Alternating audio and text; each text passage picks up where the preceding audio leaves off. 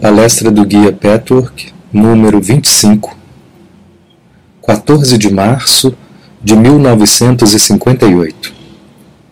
O caminho. Passos iniciais, preparação e decisões. Saudações em nome de Deus e Jesus Cristo. Trago bênçãos para todos vocês, meus amigos.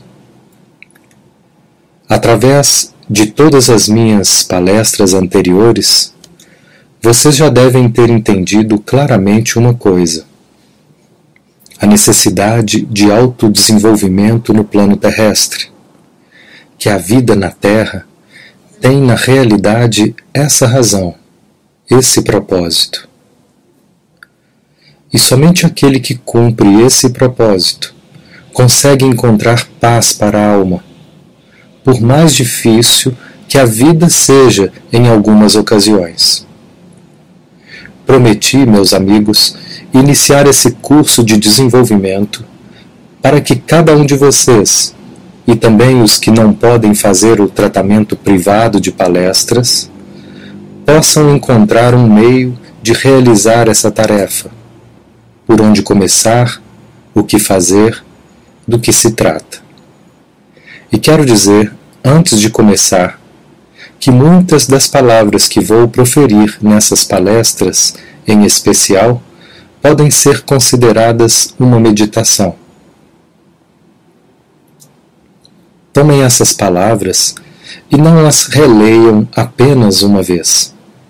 Só uma vez não basta meditem sobre alguns dos meus ensinamentos, para que esse conhecimento, a princípio superficial e intelectual, possa finalmente alcançar regiões mais profundas do seu ser. Somente então ele será de fato benéfico.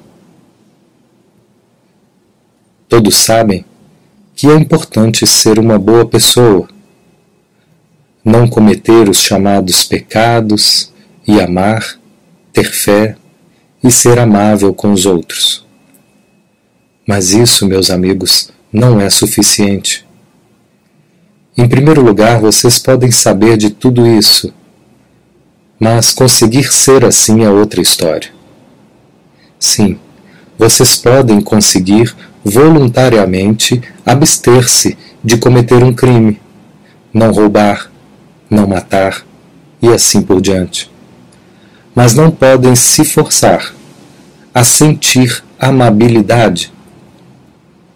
Vocês podem agir com amabilidade, mas não sentir amabilidade.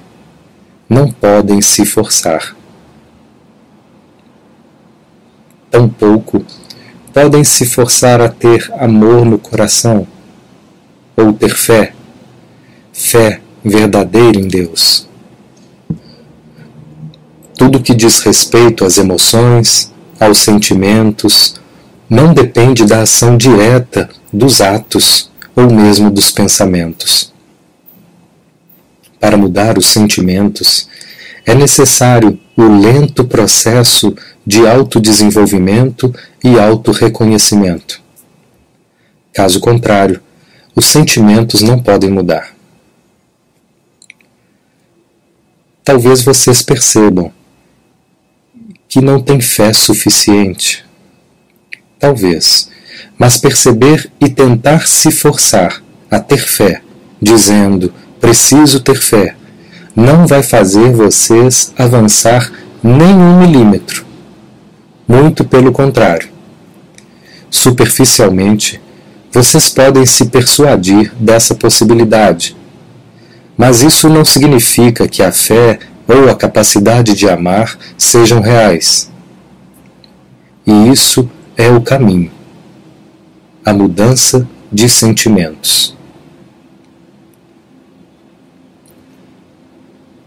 Para pessoas de desenvolvimento espiritual inferior, já há muito elas serem levadas a não cometer atos errados mas isso certamente não basta para nenhum de vocês aqui.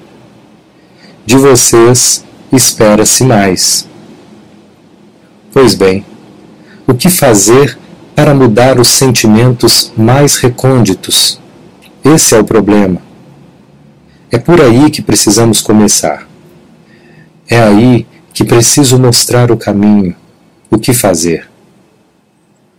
Em primeiro lugar, meus amigos, vocês não podem mudar nada enquanto não souberem o que está de fato em vocês. Pois o homem tende a se enganar a seu próprio respeito. Essa é a maior dificuldade. Não estou falando apenas da mente subconsciente que todos vocês sabem que existe. Mas não vou nem tão longe assim, pois entre a mente consciente e a mente subconsciente existe uma outra camada que tem uma relação muito mais estreita com a mente consciente, mas da qual vocês ainda não têm ciência, porque não querem ter. Vocês fogem dela, se esquivam a ela, mesmo que os sintomas e sinais estejam bem diante do nariz. E o homem foge dela porque erroneamente acha que o que eu não conheço não existe. Pode ser que ele não pense exatamente nessas palavras, mas sentimentos desse tipo passam por ele, sem que ele perceba. No entanto, ela existe mesmo que vocês voltem as costas para a realidade interior. A realidade temporária do tempo presente, sem dúvida, mas mesmo assim, parte da realidade da vida e do seu estado de desenvolvimento agora. Vocês devem lembrar que há algum tempo fiz uma palestra sobre o eu superior, o eu inferior e o eu máscara. O que eu acabo de falar faz parte do eu máscara. Mas não é apenas uma máscara na realidade, poderia chamá-lo eu exterior, que nem sempre corresponde à pessoa interior. Qualquer um de vocês, todos vocês sabem agora que é errado fazer ou pensar ou sentir determinadas coisas. Pois bem, se esses sentimentos continuam existindo no eu inferior, vocês dão as costas a isso, achando assim que eliminaram o que vocês reconhecem como errado. E esse é o maior erro que o ser humano pode cometer. Ele provoca infinitamente mais dificuldade, mais problemas, mais conflitos internos e externos do que qualquer coisa que vocês conheçam na mente consciente. Já mencionei muitas vezes as diversas leis espirituais que o homem transgride constantemente. O processo que acabo de descrever transgride, por exemplo, uma dessas leis. É a lei de encarar a vida. Encarar a realidade da vida significa ser capaz de encarar a si mesmos como vocês são, com todas as suas imperfeições. Sem essa primeira atitude, jamais haverá desenvolvimento. Todos os sistemas existentes que procuram ensinar ao homem um meio de saltar esse obstáculo não podem ter sucesso verdadeiro pois isso significa transgredir uma lei. Todos vocês, meus amigos, que estão nessa sala e que estão lendo as minhas palavras, estão todo o tempo seguindo inconscientemente esse processo prejudicial. Mesmo que alguns já tenham, sob algum aspecto, adquirido uma certa dose de autoconhecimento. Mas não há ninguém que não tem ao menos uma ideia de que está de fato consciente do que isso significa. Isso não é fugir da percepção na mente consciente. Vocês podem até estar conscientes das suas deficiências, mas certamente não conhecem todas as verdadeiras motivações. Vocês não entendem por que têm determinadas opiniões, gostos ou idiosincrasias.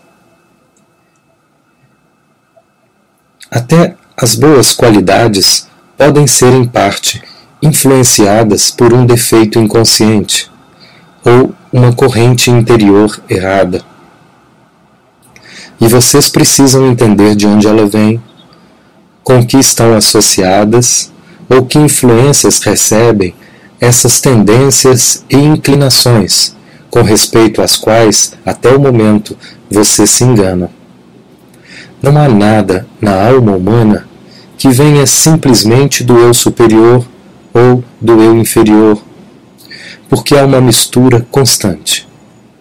A purificação significa separar, entender, reordenar na compreensão consciente todas essas diversas tendências, purificando assim as tendências boas básicas de todas as máscaras do auto-engano e das influências das fraquezas da personalidade.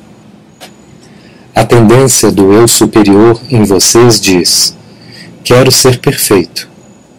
Sei que essa é a vontade de Deus. Mas é a ignorância do eu inferior que julga que a perfeição pode ser atingida voltando as costas para as imperfeições, sem levá-las em consideração. Também é o eu inferior que sempre quis ter conforto em tudo. O eu inferior também quer ter uma posição elevada, mas não como o eu superior faz por amor a Deus. Através do reconhecimento e da iluminação, entendendo que somente quando vocês forem perfeitos serão verdadeiramente capazes de amar seus semelhantes. Mas o eu inferior quer ser perfeito para aumentar a gratificação do ego, para encher-se de orgulho, para ser admirado. Todos vocês, meus amigos, sem exceção, também têm esse sentimento. Portanto, aqui está um exemplo em que o eu superior e o eu inferior querem a mesma coisa, porém a motivação é totalmente diferente e é da maior importância para a purificação da personalidade, para a saúde e harmonia da alma separar essas motivações, reconhecer suas vozes. Não se sintam culpados por isso nem se culpem quando começarem a reconhecer essas tendências em vocês. É um dado, é um dos requisitos básicos do caminho aceitar esse aspecto de vocês. Somente partindo dessa premissa, vocês poderão prosseguir e mudar a impureza das motivações. Vocês também precisam saber a razão pela qual o eu inferior não quer olhar-se de frente. Uma das razões, como eu disse, é que é desagradável ver a própria imperfeição. A outra é que o eu inferior é preguiçoso, nunca quer trabalhar. E encarar o que existe em vocês significa trabalhar. Encarar o que é desagradável Portanto, meus amigos, o primeiro passo da sua decisão de trilhar o caminho do autodesenvolvimento e purificação é ter clareza a esse respeito. É a maior decisão que vocês jamais poderão tomar. É a mais nobre de todas as lutas que o homem jamais pode travar. Mas vocês precisam fazer isso com os olhos abertos.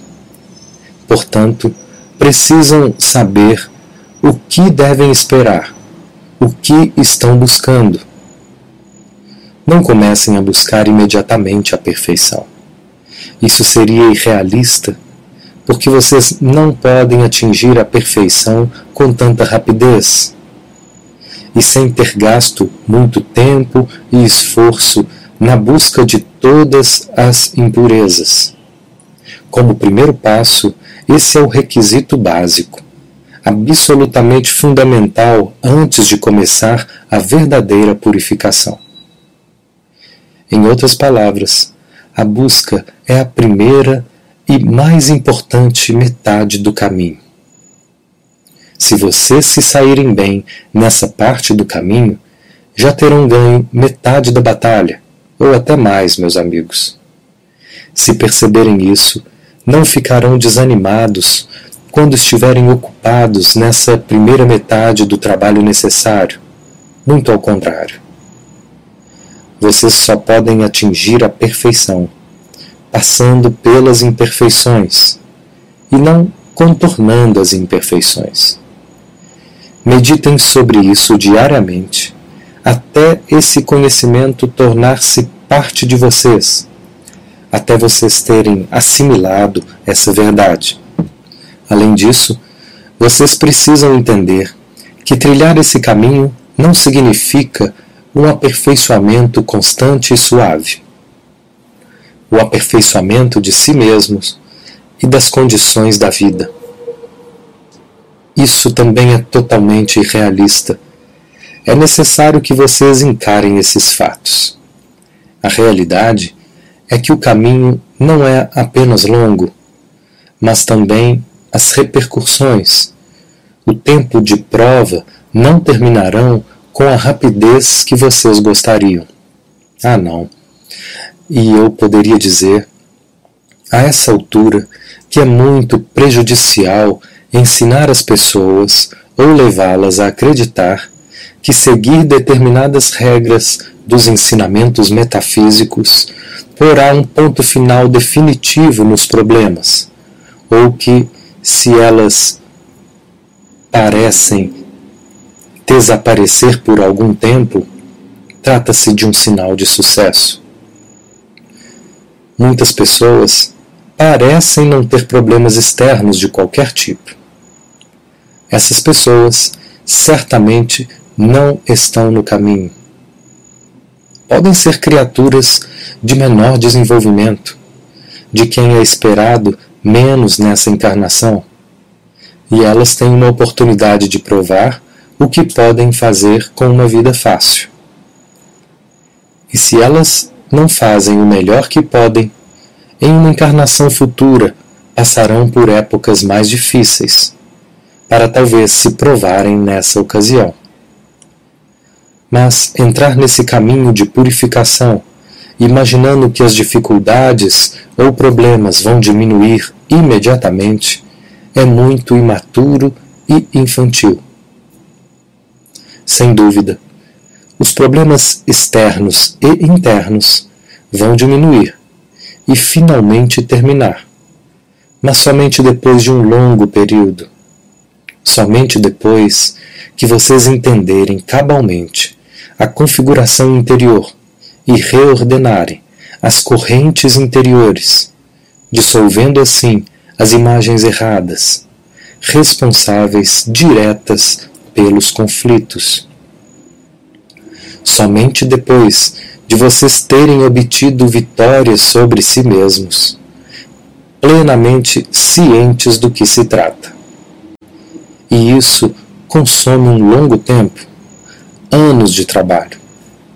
Depois, de uma forma muito gradual, diminui o impacto e a frequência das épocas de provação, enquanto aumenta a harmonia da alma, à medida que vocês de fato têm controle e percepção de si mesmos.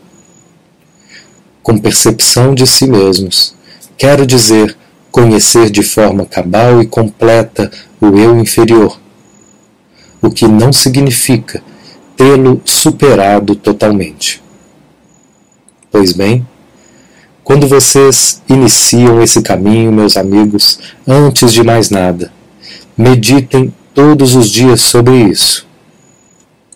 Esperem encontrar aspectos seus que podem representar um choque. Esperem isso. Percorram a sua metade do caminho até esse fato, em vez de se esconder e fugir dele. Esperem que as provações, da mesma forma que acontecia antes de vocês entrarem nesse caminho direto, continuarão aparecendo ainda por um bom tempo. Talvez não mais, porém, não necessariamente menos. A única diferença é que a pessoa que está no caminho, de qualquer forma, depois de algum tempo de trabalho bem sucedido, vai entender que cada prova, cada época de infortúnio, significa alguma coisa muito especial. Elas transmitem uma determinada mensagem. Existe alguma coisa muito especial a aprender sobre o eu em cada período difícil, em cada dificuldade pela qual vocês passarem. Somente depois de algum tempo considerável, a mente estará tão hábil nesse sentido que vocês descobrirão cada vez mais depressa qual é a lição a aprender. No momento em que vocês entendem o significado, aquela prova termina. Enquanto vocês não entendem, ela continua. Pode recuar durante algum tempo, mas depois volta, do mesmo jeito ou de um jeito semelhante, até vocês aprenderem a lição. E essa é uma grande bênção. Somente quem passou pela experiência sabe o que é entender a mensagem de uma determinada dificuldade, entender de fato o âmago da questão. Percebe como é grande essa benção. Naquele momento, o que estou dizendo agora não são simples palavras, será uma experiência profunda. Por outro lado, a pessoa que não está no caminho ou que talvez ainda não tenha encontrado totalmente o caminho, que ainda esteja nos primeiros estágios, se sentirá perdida. Ela não saberá por que precisa passar por tudo isso. Dessa forma, é claro que a situação é infinitamente mais difícil de aguentar.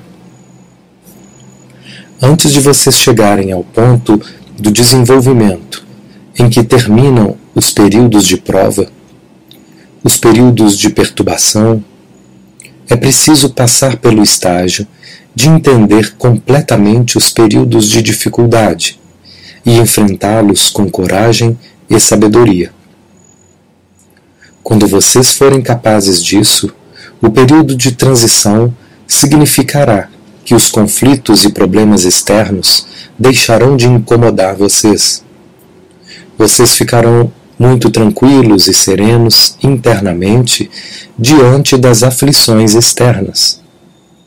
Somente depois de ser atingido esse patamar é que as dificuldades podem começar gradualmente a desaparecer. É preciso ter clareza sobre essas épocas, sobre esses estágios. Portanto, fiquem preparados, pois as provações não vão terminar. Durante algum tempo, a vida exterior continuará como antes, até vocês aprenderem com ela o que é tão necessário. Se vocês tiverem essa expectativa, se entrarem dessa forma, não ficarão decepcionados. Se entrarem no caminho como uma criança de olhos vendados, que confunde seus desejos com a realidade, vocês ficarão decepcionados. Decepcionados não apenas com a relação com relação a Deus e com o que de alguma forma inconscientemente esperavam dele quando enveredaram por esse caminho, mas também decepcionados consigo mesmos, com seus esforços. Esse caminho não é um conto de fadas. É uma realidade do tipo mais grosseiro, meus amigos. é realidade total. Mas a realidade não é apenas dura, difícil e sombria, pois também não há nada tão bonito quanto a realidade. A beleza da realidade não se compara à insignificante beleza da imaginação, a qual se recorre para fugir da primeira realidade desagradável que aparece. Lembrem-se disso. Outro ponto para meditar. Quando vocês entram nesse caminho, também precisam estar preparados para obedecer mais uma lei espiritual. Há um preço a pagar por qualquer coisa. Quem tenta fugir disso acabará pagando muito mais caro. Todas as pessoas fazem isso constantemente, de uma forma ou outra forma diferente. Uma descaradamente, outra com mais sutileza, de maneira mais evasiva. Muitas pessoas não agem assim externamente, mas psicologicamente todas agem. Em especial, quando se olha para esse caminho querendo fechar um olho. Saibam que existe um preço, mas é um preço que vale a pena pagar. Quando vocês compram uma casa, como costumo dizer, e querem uma linda mansão, vocês estão conformados e preparados para pagar o preço adequado. Vocês não esperam adquirir uma mansão, um palácio, pelo preço de um barraco. No plano material, vocês estão de acordo com isso. Mas no plano emocional, psicológico e espiritual, vocês sempre querem um palácio pelo preço de uma cabana. E às vezes, nem mesmo por preço algum. Isso faz parte da alma doentia de vocês. O preço a pagar pela entrada nesse caminho de desenvolvimento, sem dúvida, é alto. Mas absolutamente não existe outro meio na terra nem no céu de obter harmonia, amor, felicidade e completa segurança interior, onde nenhum mal pode atingi-los ou desestabilizá-los. O preço é nada de autopiedade, nada de auto-engano. Total ruptura com o eu, tempo, esforço, paciência, perseverança, coragem. O que vocês receberão por esse preço na realidade vale cem vezes mais. Mas não esperem receber esse valor logo no começo. Por começo, Quero dizer, um período de mais ou menos dois anos de trabalho dessa forma, no mínimo, desde que vocês não trabalhem sem entusiasmo. Em outras palavras, metaforicamente, é preciso pagar o preço total antecipadamente. Eu sei, meus amigos, que minhas palavras não são o que a pessoa autoindulgente gosta de ouvir. Não existe método fácil, fórmula milagrosa para conseguir o que todos vocês estão buscando, a felicidade. Não posso prometer as preciosas dádivas do céu, na terra como no mundo espiritual, a troco simplesmente de orações. Se eu dissesse coisas assim, vocês teriam razão em desconfiar e duvidar, mesmo que, sem dúvida, preferissem ouvir essas coisas. O que estou oferecendo é real e verdadeiro. Cada um de vocês tem a oportunidade de descobrir por si mesmo. Basta tentar, basta seguir meus conselhos. Meus conselhos começam dessa forma. Meditem sobre minhas palavras, as palavras que falei aqui. qual deve ser o preço que vocês devem esperar. E depois, tomem a decisão. Vocês estão dispostos? Talvez vocês digam: Isso pode levar mais algumas vidas. Estou cansado demais. A isso só posso responder uma coisa. Essa é uma visão muito acanhada.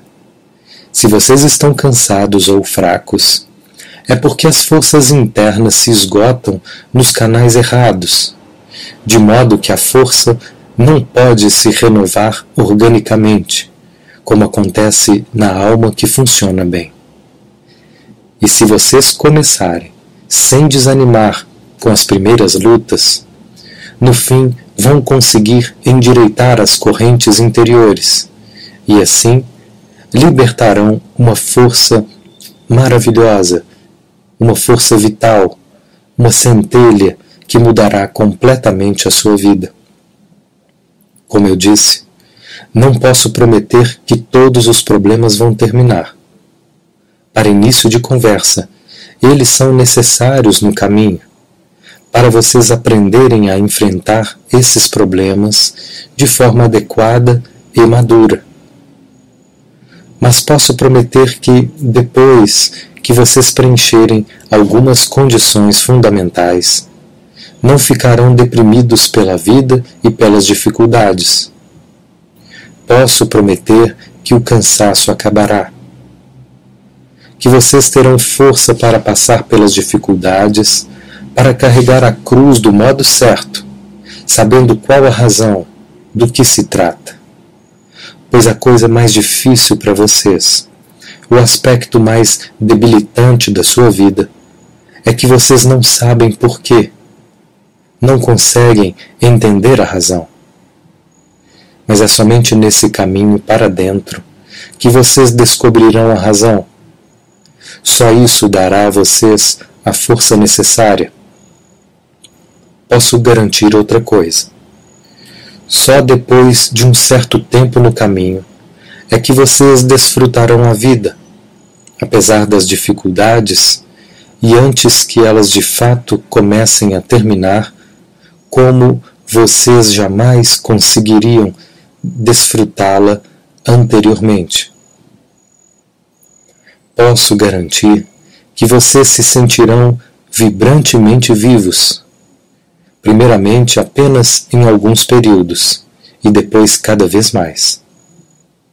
Na medida em que vocês entenderem e começarem a colocar a casa em ordem, essa vibrante força vital impregnará vocês e a vida será bonita como ela é.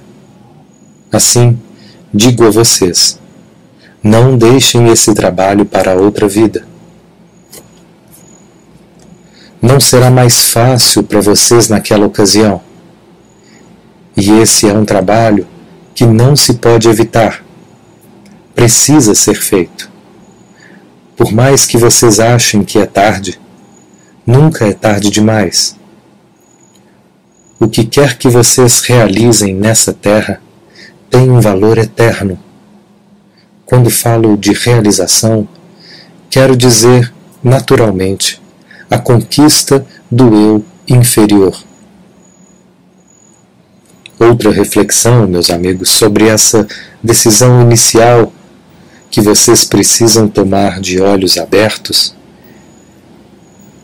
é preciso saber que há três tipos necessários de trabalho de tratamento pessoal nesse caminho.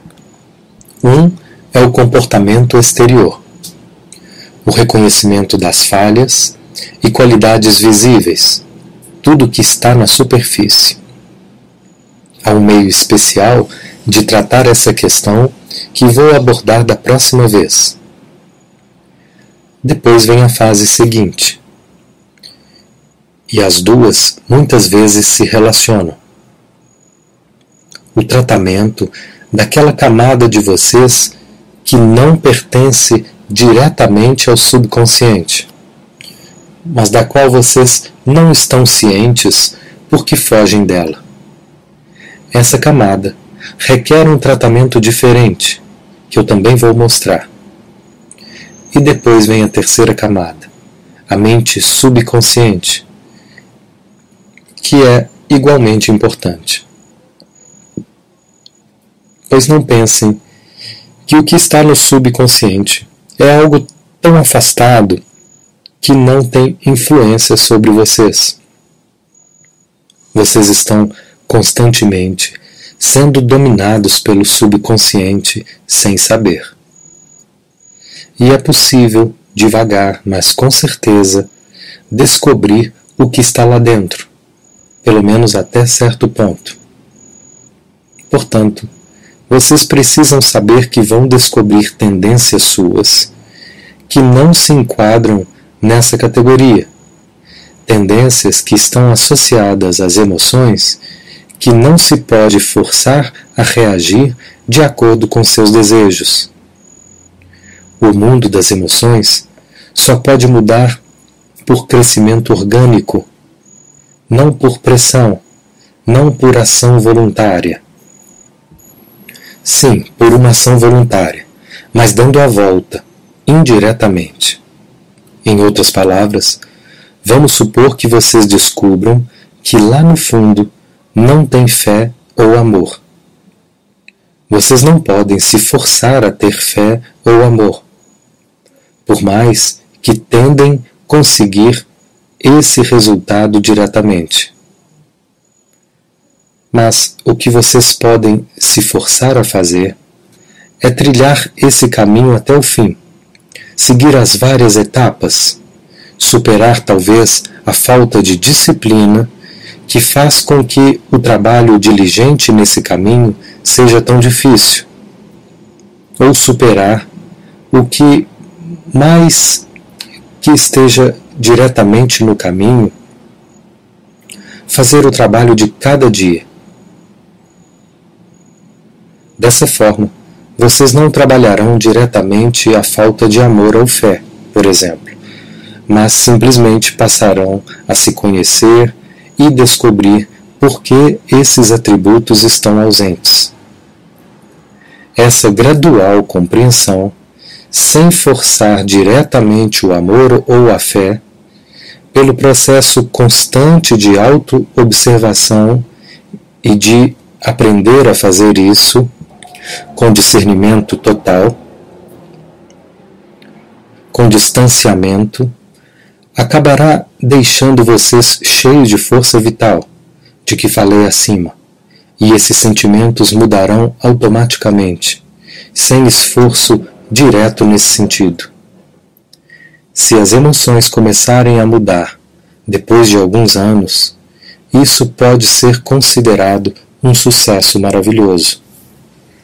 Vai acontecer de modo tão natural que talvez a princípio vocês nem se deem conta. Para começar, vocês precisam ter clareza a esse respeito. Da próxima vez eu vou continuar a partir daqui. Basta estudarem essas palavras agora, pensarem profundamente sobre elas, levá-las a Deus, perguntar a Ele se estiverem dúvidas. Se o coração estiver aberto de verdade, Ele vai responder, desde que o coração esteja aberto. Acreditem, meus amigos, tudo isso não é nem difícil como pode parecer agora, e nem o caminho é um milagre para se conseguir felicidade sem exigir tudo de vocês em matéria de honestidade, força de vontade e esforço. E sim, quero dizer algo mais que também pertence a essa fase de preparação e decisão. Fiquem preparados para uma luta interior. A luta entre o eu inferior e o eu superior. O eu consciente determinará o lado vencedor. Não se pode vencer sem uma luta. É uma luta necessariamente longa. Primeiro, é possível que ela se manifeste como uma tentativa de impedir que vocês trilhem esse caminho. O eu inferior pode enviar mensagens: não acredito nisso, ou afinal, isso pode não ser necessário, ou estou muito cansado, ou não tenho tempo. Isso, aquilo e mais aquilo. É preciso reconhecer essas mensagens pelo que são, saber de onde elas vêm e usá-las como ponto de partida para investigar mais fundo na alma. Procurem ver claramente o que está de fato em vocês. Quando receberem essas desculpas encobertas. Se ficarem preparados de antemão, vocês poderão fazer isso, e assim conquistarão a primeira vitória. Também já terão aprendido, até certo ponto, como proceder para revelar as máscaras e as motivações erradas. Mais tarde, o eu inferior procurará obstruir o caminho de outras formas. Ele vai tentar agarrar-se a determinadas correntes. Mas aí vocês já saberão um pouco melhor como lidar com ele. Não ponham de lado as desculpas superficiais. Elas precisam ser testadas, consideradas, examinadas. Muitos de vocês ficam com medo do que pode sair do eu inferior.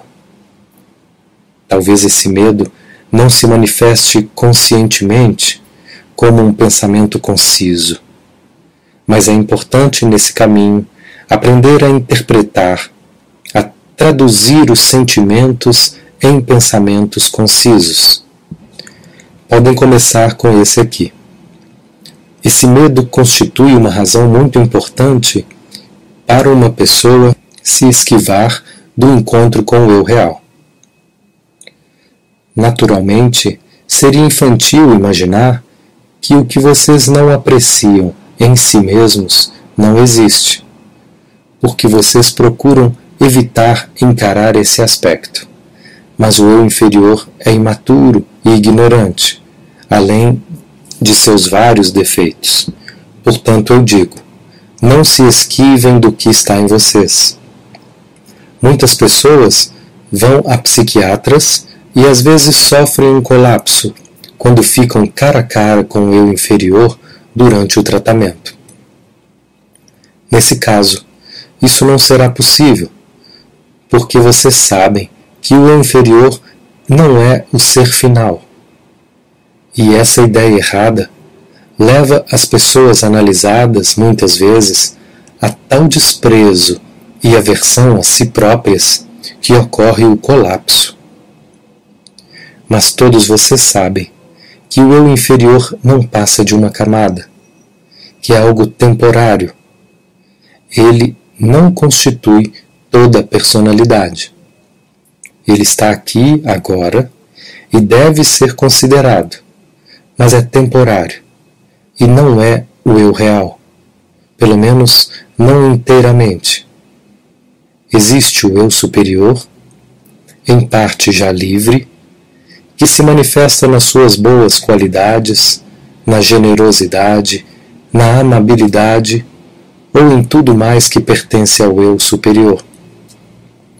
Mas mesmo que ele ainda não consiga se manifestar, bem escondido atrás do eu inferior, que a princípio vocês ficam chocados ao descobrir, se ainda não o fizeram, está o eu superior em sua brilhante perfeição.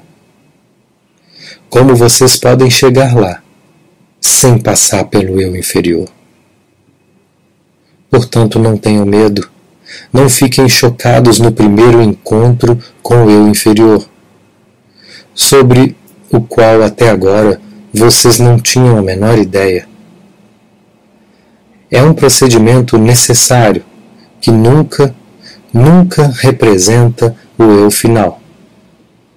Na verdade, quando vocês chegarem ao estágio de levar um choque com algumas de suas facetas, até então insuspeitadas, trata-se de um sinal de melhora.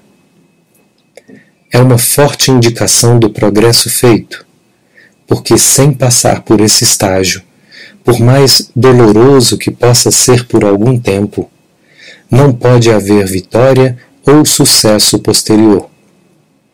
Isso faz parte do caminho, meus amigos.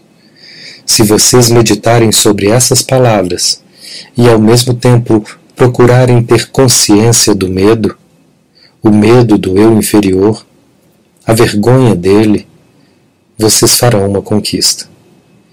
Se assimilarem essa verdade, esse conhecimento, enfrentarão o medo como realismo, em vez de se esconderem dele, como vocês se escondem de algumas outras coisas que possuem. Isso é o que tenho a dizer essa noite. Agora, meus queridos amigos, estou pronto para as perguntas. Pergunta: Você se importaria em contar qual a forma de recreação dos espíritos? Resposta: Meus queridos amigos, é extremamente difícil o homem imaginar que os espíritos vivem, riem, se divertem e trabalham. Os espíritos dos reinos superiores fazem tudo isso, é claro, em perfeita harmonia. Sua recreação depende totalmente de sua personalidade, do gosto pessoal, do talento e das inclinações. Um pode ter intenso interesse por música, pode viver, pelo menos de vez em quando, em uma esfera na qual pode desfrutar esse passatempo em especial. Outro pode sentir atração pela arte, outro ainda pela ciência. Outro gosta de apreciar a mera beleza da criação. Outro pode se expressar através da dança. E outro pode criar alguns mundos, ou partes de mundos, ou esferas de, ou algumas formas, de acordo com a sua personalidade. Portanto, todos os tipos de recreação estão presentes no mundo espiritual. Existe a arte do intercâmbio, da conversa, da brincadeira. Tudo que vocês têm aqui não passa de uma cópia muito rude do que existe no espírito. Já disse isso muitas vezes. Isso se aplica também a esse caso. Mas normalmente não gosto muito de falar sobre esse assunto, porque o tipo intelectual de ser, ser humano, em particular, não aceita isso com facilidade. Eles vão dizer como isso é infantil e primitivo. Eles não percebem que as ideias primitivas de algumas pessoas podem ser erradas também, porque elas veem ou imaginam de um ponto de vista muito humano ou irreal, de um modo que tem dificuldade em definir. No entanto, tudo isso está lá, de uma forma espiritual. Mas a pessoa primitiva que tende à superstição também não está certa. Também não está certo o intelectual que nega tudo que é espiritual e que ele considera concreto, e só aceita o que considera abstrato, esquecendo que concreto e abstrato são um em espírito, como tudo é um em espírito, pelo menos nas esferas mais elevadas. Por isso, não gosto muito de falar sobre isso, porque, em primeiro lugar, não existem palavras para expressar essas coisas ou para transmitir um mínimo de realidade sobre elas. Isso pode ser perigoso. Mas só para sua informação, posso dizer que isso existe mais ou menos do modo que descrevi. Mas eu sei, não vou dar a você uma ideia exata. Pergunta: Gostaria de perguntar se o Espírito do Cristo é um Espírito que impregna tudo, como Deus, ou um Espírito individual? Resposta: é exatamente igual a Deus. Precisa ser assim. Porque já expliquei que a substância de Cristo é a mesma substância de Deus. É tudo a divina substância. É a mesma substância que existe em você. Pode chamá-la de substância divina, substância de Deus ou substância de Cristo, não faz diferença. Deus deu a maior parte de sua substância à sua primeira criação, o Espírito de Jesus Cristo. Todos os outros seres receberam uma parte dessa substância, e cabe a eles devolvê-la e ampliá-la com o poder que lhes foi dado. Você entende isso? Você não entendeu o que? Eu estava falando da presença. A presença a que você se refere. Se você se desenvolver, você liberta o eu superior das sombras e camadas do eu inferior.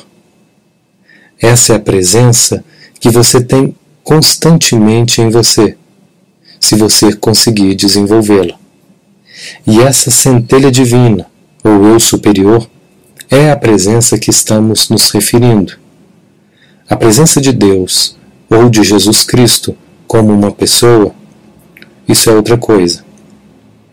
Cristo pode ser sentido na pessoa como uma presença, na personificação dele. Mas isso é totalmente diferente da substância divina que existe em você. Ter essa presença em você, da sua própria substância divina, é algo que só se pode conseguir exatamente através do caminho para qual o qual estou guiando vocês mas sentir a presença de Deus em sua personificação, ou sentir a presença de Jesus Cristo como pessoa, é uma graça ocasional que alguém pode ter inesperadamente, sem saber ou entender porquê. São duas coisas diferentes. Ficou mais claro agora? Pergunta. Gostaria de fazer uma pergunta relativa à queda dos anjos. No livro de Isaías está dito que Deus criou o bem e o mal. Portanto, Deus criou as forças do mal, os poderes de Lúcifer também? Resposta: Esse é um grande erro. E você já vai entender quando lembrar uma das últimas palestras como esse erro pode ter acontecido. Você vai lembrar que expliquei que Deus criou esse poder, que deu a cada um de seus espíritos criados. Esse poder poderia ser usado de qualquer forma, de acordo com o livre, livre-arbítrio. Isso explica por que ou como esse erro pode ter ocorrido. Não é tecnicamente correto dizer que Deus criou o mal. Seria mais correto dizer que Deus criou a possibilidade do mal, se, mediante o livre-arbítrio, o poder for usado contra a lei divina. Está claro?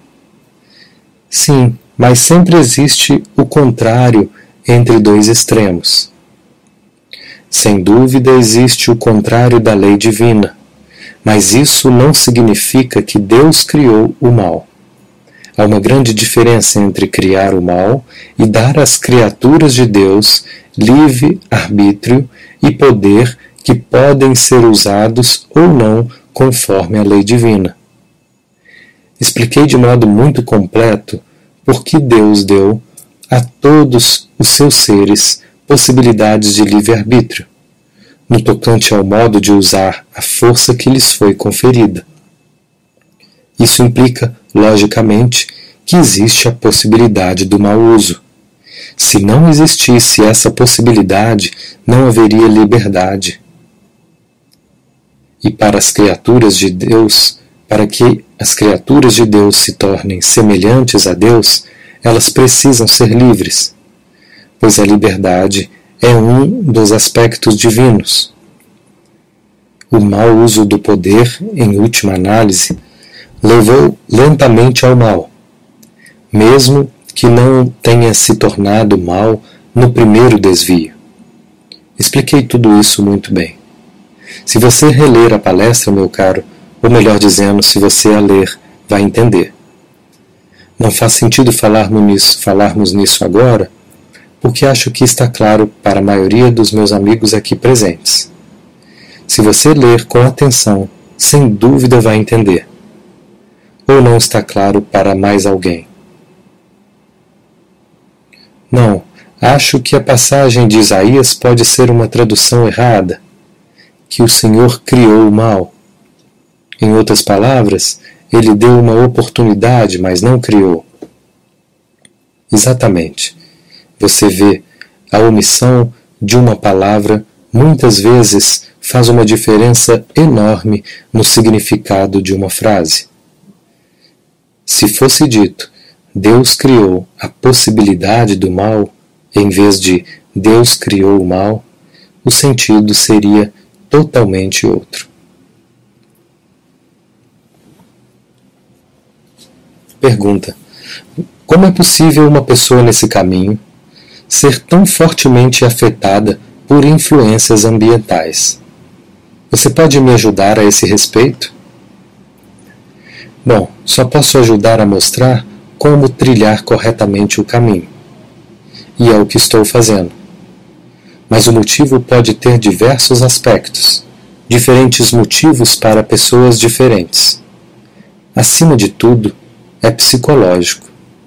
Enquanto a alma é fortemente influenciada pelos acontecimentos externos, sejam quais forem, é sinal de que a alma ainda não está livre de seus embaraços. Se as forças interiores não são usadas de acordo com a lei divina, com uma pessoa isso se manifesta da forma que afeta você, com outra, de outra forma. Sempre que a alma não é saudável e madura, algumas ocasiões trazem isso à tona, e a alma apresenta sintomas claros. Mas por que esses sintomas ocorrem, como no meu caso, se, por exemplo, a umidade do ar está alta? Porque todo mundo tem diferentes forças ódicas. A força ódica tem uma composição diferente em cada pessoa que assim reage a diferentes desafios externos. Com uma pessoa, as influências cósmicas afetam a alma com mais força, com outras, influências humanas, e assim por diante. Se, se você tem essa sensibilidade específica, é porque, à sua própria maneira, existe algo errado na sua alma que tende, talvez, a moleza e aproveita a primeira oportunidade que aparece para reagir dessa forma. A alma é uma máquina muito complicada. Não existem duas iguais. Alguns problemas básicos são iguais, mas como todas essas diferentes características funcionam e o que aciona o eu inferior e o que faz o eu inferior escolher uma coisa para usar como pretexto por assim dizer, e onde o eu superior fica diluído pelas correntes do eu inferior, e qual é a máscara ou subterfúgio, tudo isso varia de pessoa para pessoa. As possibilidades são infinitas. Consequentemente, não há duas pessoas que reajam da mesma forma. Mas mesmo assim, continua sendo verdade que esse é um sinal de distúrbio da alma. O único remédio é continuar nesse caminho de perfeição até o fim. Seguir esse curso que iniciei agora, pois se você estivesse totalmente purificado e saudável, não seria sensível ao clima nem a qualquer outra coisa que valha que venha do exterior. E também acho que eu não estaria aqui. Isso mesmo. Pergunta: Você pode me dizer se existe algum significado ou motivo espiritual para a existência de diferentes raças? Resposta: Sim, claro que existe. Coincidências não existem. Eu posso dizer agora, da forma mais resumida que puder nessa ocasião. Talvez em outra ocasião eu fale disso com mais profundidade. Ocorre o seguinte: todos vocês sabem que os seres humanos precisam passar por karmas. E se, por exemplo, uma pessoa nasce em uma determinada raça que acarreta um determinado sofrimento, isso se deve naturalmente ao karma específico que essa pessoa merece. Não são só as pessoas que têm karmas, os grupos também. Quanto mais unificada se torna a humanidade através do desenvolvimento espiritual, mais diminuem as diferenças entre as raças. Vocês podem começar a ver, mesmo agora, o movimento lento, porém firme nesse sentido, da eliminação das diferenças. As nações, as religiões, as raças, em alguns milhares de anos a partir de agora, talvez mesmo em cerca de 1500 anos, o efeito já será muito perceptível. Vocês vão ver que vai sobrar pouca coisa dessas diferenças. Isso será um sinal de unificação, de aperfeiçoamento espiritual. Mas até essa ocasião, as diferenças persistirão, porque, como vocês sabem, é só através dos obstáculos que vocês podem crescer.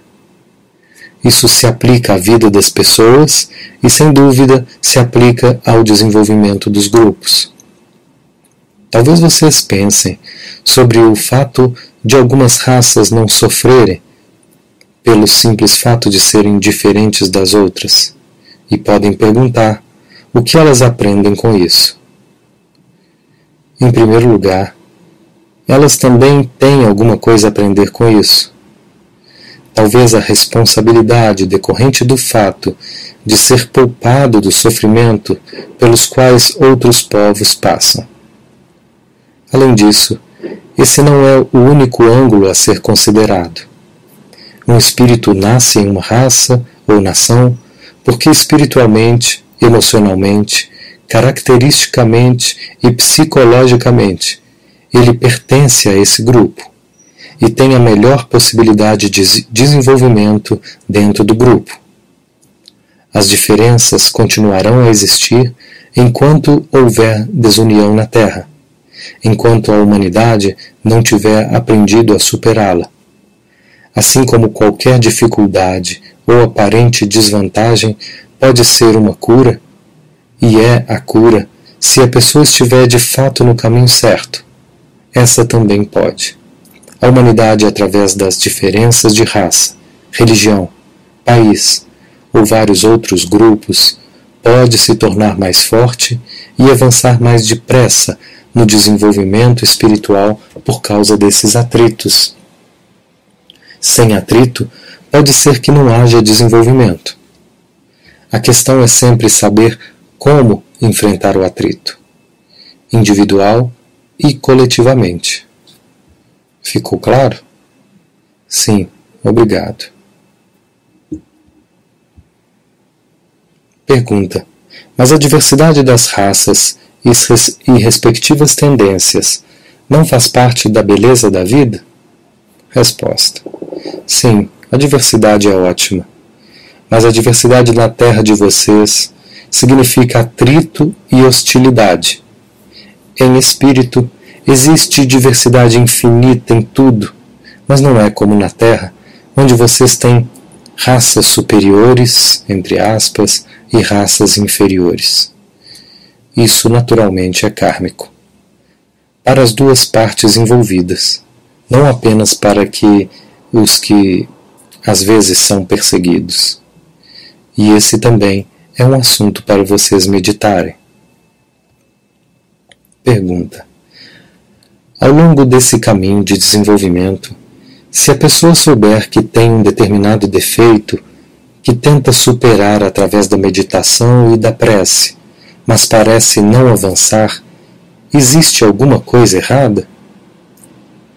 Resposta: Não vou dizer que exista alguma coisa errada, mas sim que essa pessoa está precisando de algum método ou alguma chave. Você se empenha constantemente em uma determinada direção com vigor, talvez com vigor demais. E o eu inferior resiste a isso. Talvez eu poderia ajudar dizendo isso. Meu querido amigo, você precisa perceber uma coisa. Há pouco eu falei de luta. Quando eu disse luta, estava me referindo exatamente a isso. O eu inferior, durante um longo período, não está pronto para desistir dos defeitos, dos ressentimentos, do seu jeito preguiçoso e assim por diante, durante um longo período. Você precisa entender isso. Precisa entender que esse eu inferior é forte dentro de você mesmo que você não saiba conscientemente a importância dele. Porque conscientemente você só sabe de sua boa vontade no sentido certo. Essa percepção é o primeiro passo, o passo essencial. Sem ela, você de fato não vai chegar a lugar nenhum, por mais boa vontade que exista no ser consciente. O que a maioria das pessoas não percebe, pelo menos até um ponto bem avançado desse caminho, é a discrepância interior. Uma parte da pessoa quer uma coisa, outra parte quer exatamente o contrário. Esse desejo contrário, que é sempre subconsciente, precisa primeiramente ser levado à consciência. Esse é o passo essencial, sem o qual não pode haver êxito. Portanto, esse é o meu conselho. Não procure por enquanto se forçar a sentir o que você ainda é incapaz de sentir. Em vez disso, volte os seus esforços para trazer à consciência o que é responsável pelo seu fracasso até agora. Relaxe totalmente não apenas do ponto de vista físico, mas também emocional. Depois, procure deixar o eu inferior vir à tona, para você ter realmente ciência dele. Aí, quando o inimigo tornar-se visível, você pode combatê-lo com sucesso. Enquanto o inimigo for invisível, você não pode vencer. Portanto, não tenha medo de deixar sair o que está em você. Muito tranquilamente diga a si mesmo e nas suas meditações para Deus: É desse jeito que sou agora. Pelo menos uma parte de mim é desse jeito que não me agrada. Quero aceitar isso como parte do meu ser, sabendo que não posso mudar nada se não for com liberdade.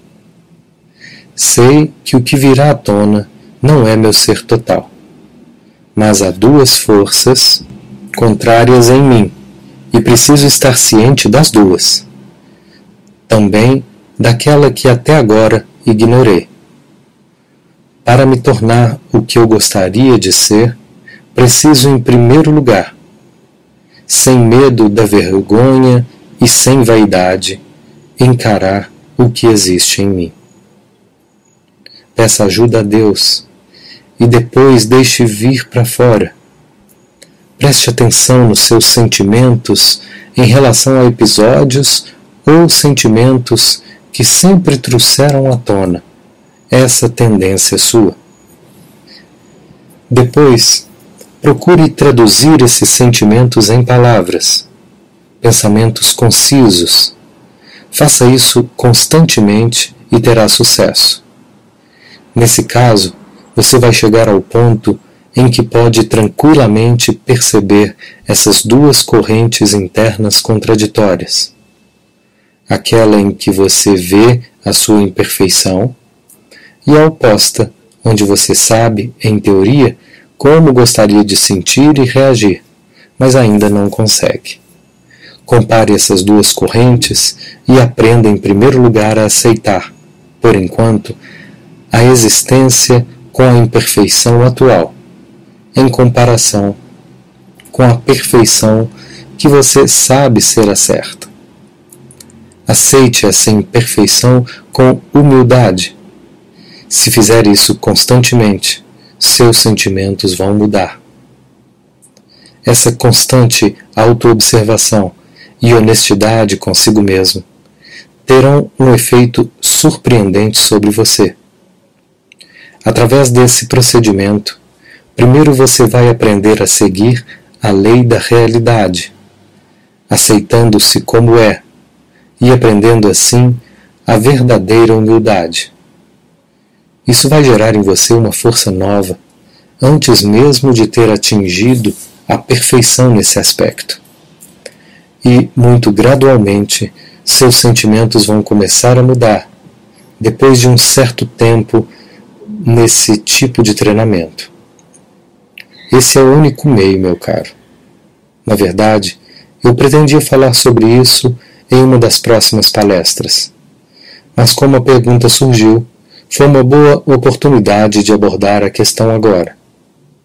Mas vou voltar a ela, porque esse é o método de purificação das emoções que não são influenciadas por um ato de força de vontade. Não há como exagerar a importância dessa noção. Muitas vezes leva algum tempo até se entender o método com clareza, mas depois disso, ele sempre surte efeito. Alguns de vocês podem estar cansados de ouvir isso tantas vezes repetido, principalmente os meus amigos que já ouviram isso nas sessões particulares. Mas nunca é demais repetir, porque muitos de vocês já entenderam, mas só na superfície. O eu, o eu interior ainda não percebeu nem entendeu totalmente o processo. Você entendeu? Sim, como fazer o eu interior entender o eu emocional. Para começar, não se deve tentar fazê-lo entender. Deixe-o vir à tona. Essa é a primeira metade. Você não pode educar ou reeducar antes dele ter vindo totalmente à tona. Ter pressa de mudar essas emoções é impossível e, portanto, a prece é fútil e irrealista.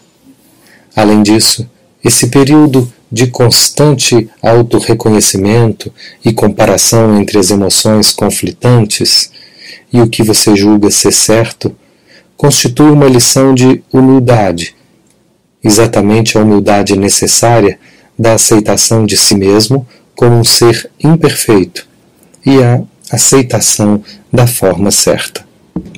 Essa também é uma lição.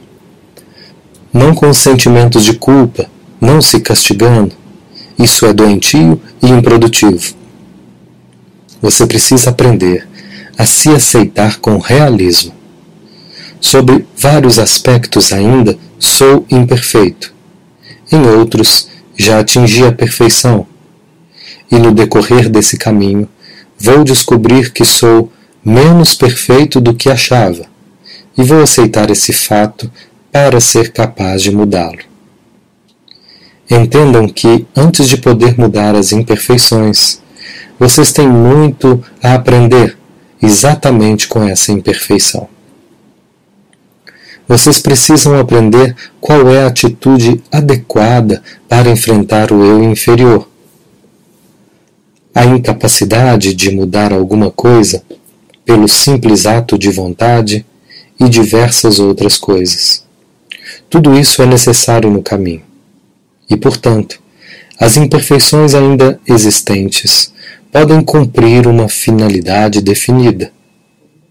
Isso não significa que vocês devem alimentar essas imperfeições, ou justificar sua existência, ou pior ainda, se acomodar e não fazer nada a respeito. Esse seria o extremo oposto também errado. encontrar o justo meio termo em tudo, e portanto também aqui faz parte do caminho. Vocês precisam aprender a se aceitar sem medo, sem vergonha, sem orgulho. E, enquanto ainda estão descobrindo essas tendências, precisam investigar o que está por trás delas, para adquirir ainda maior autoconhecimento. Se seguirem esse sistema durante um período e ao mesmo tempo pedirem ajuda da graça de Deus, vocês irão cada vez mais longe. Não imediatamente no que se refere à mudança dessas correntes, mas em auto-reconhecimento e autoconhecimento, e isso é fundamental. A aceitação do eu inferior no espírito adequado tem importância muito maior do que qualquer um de vocês pode perceber agora erroneamente.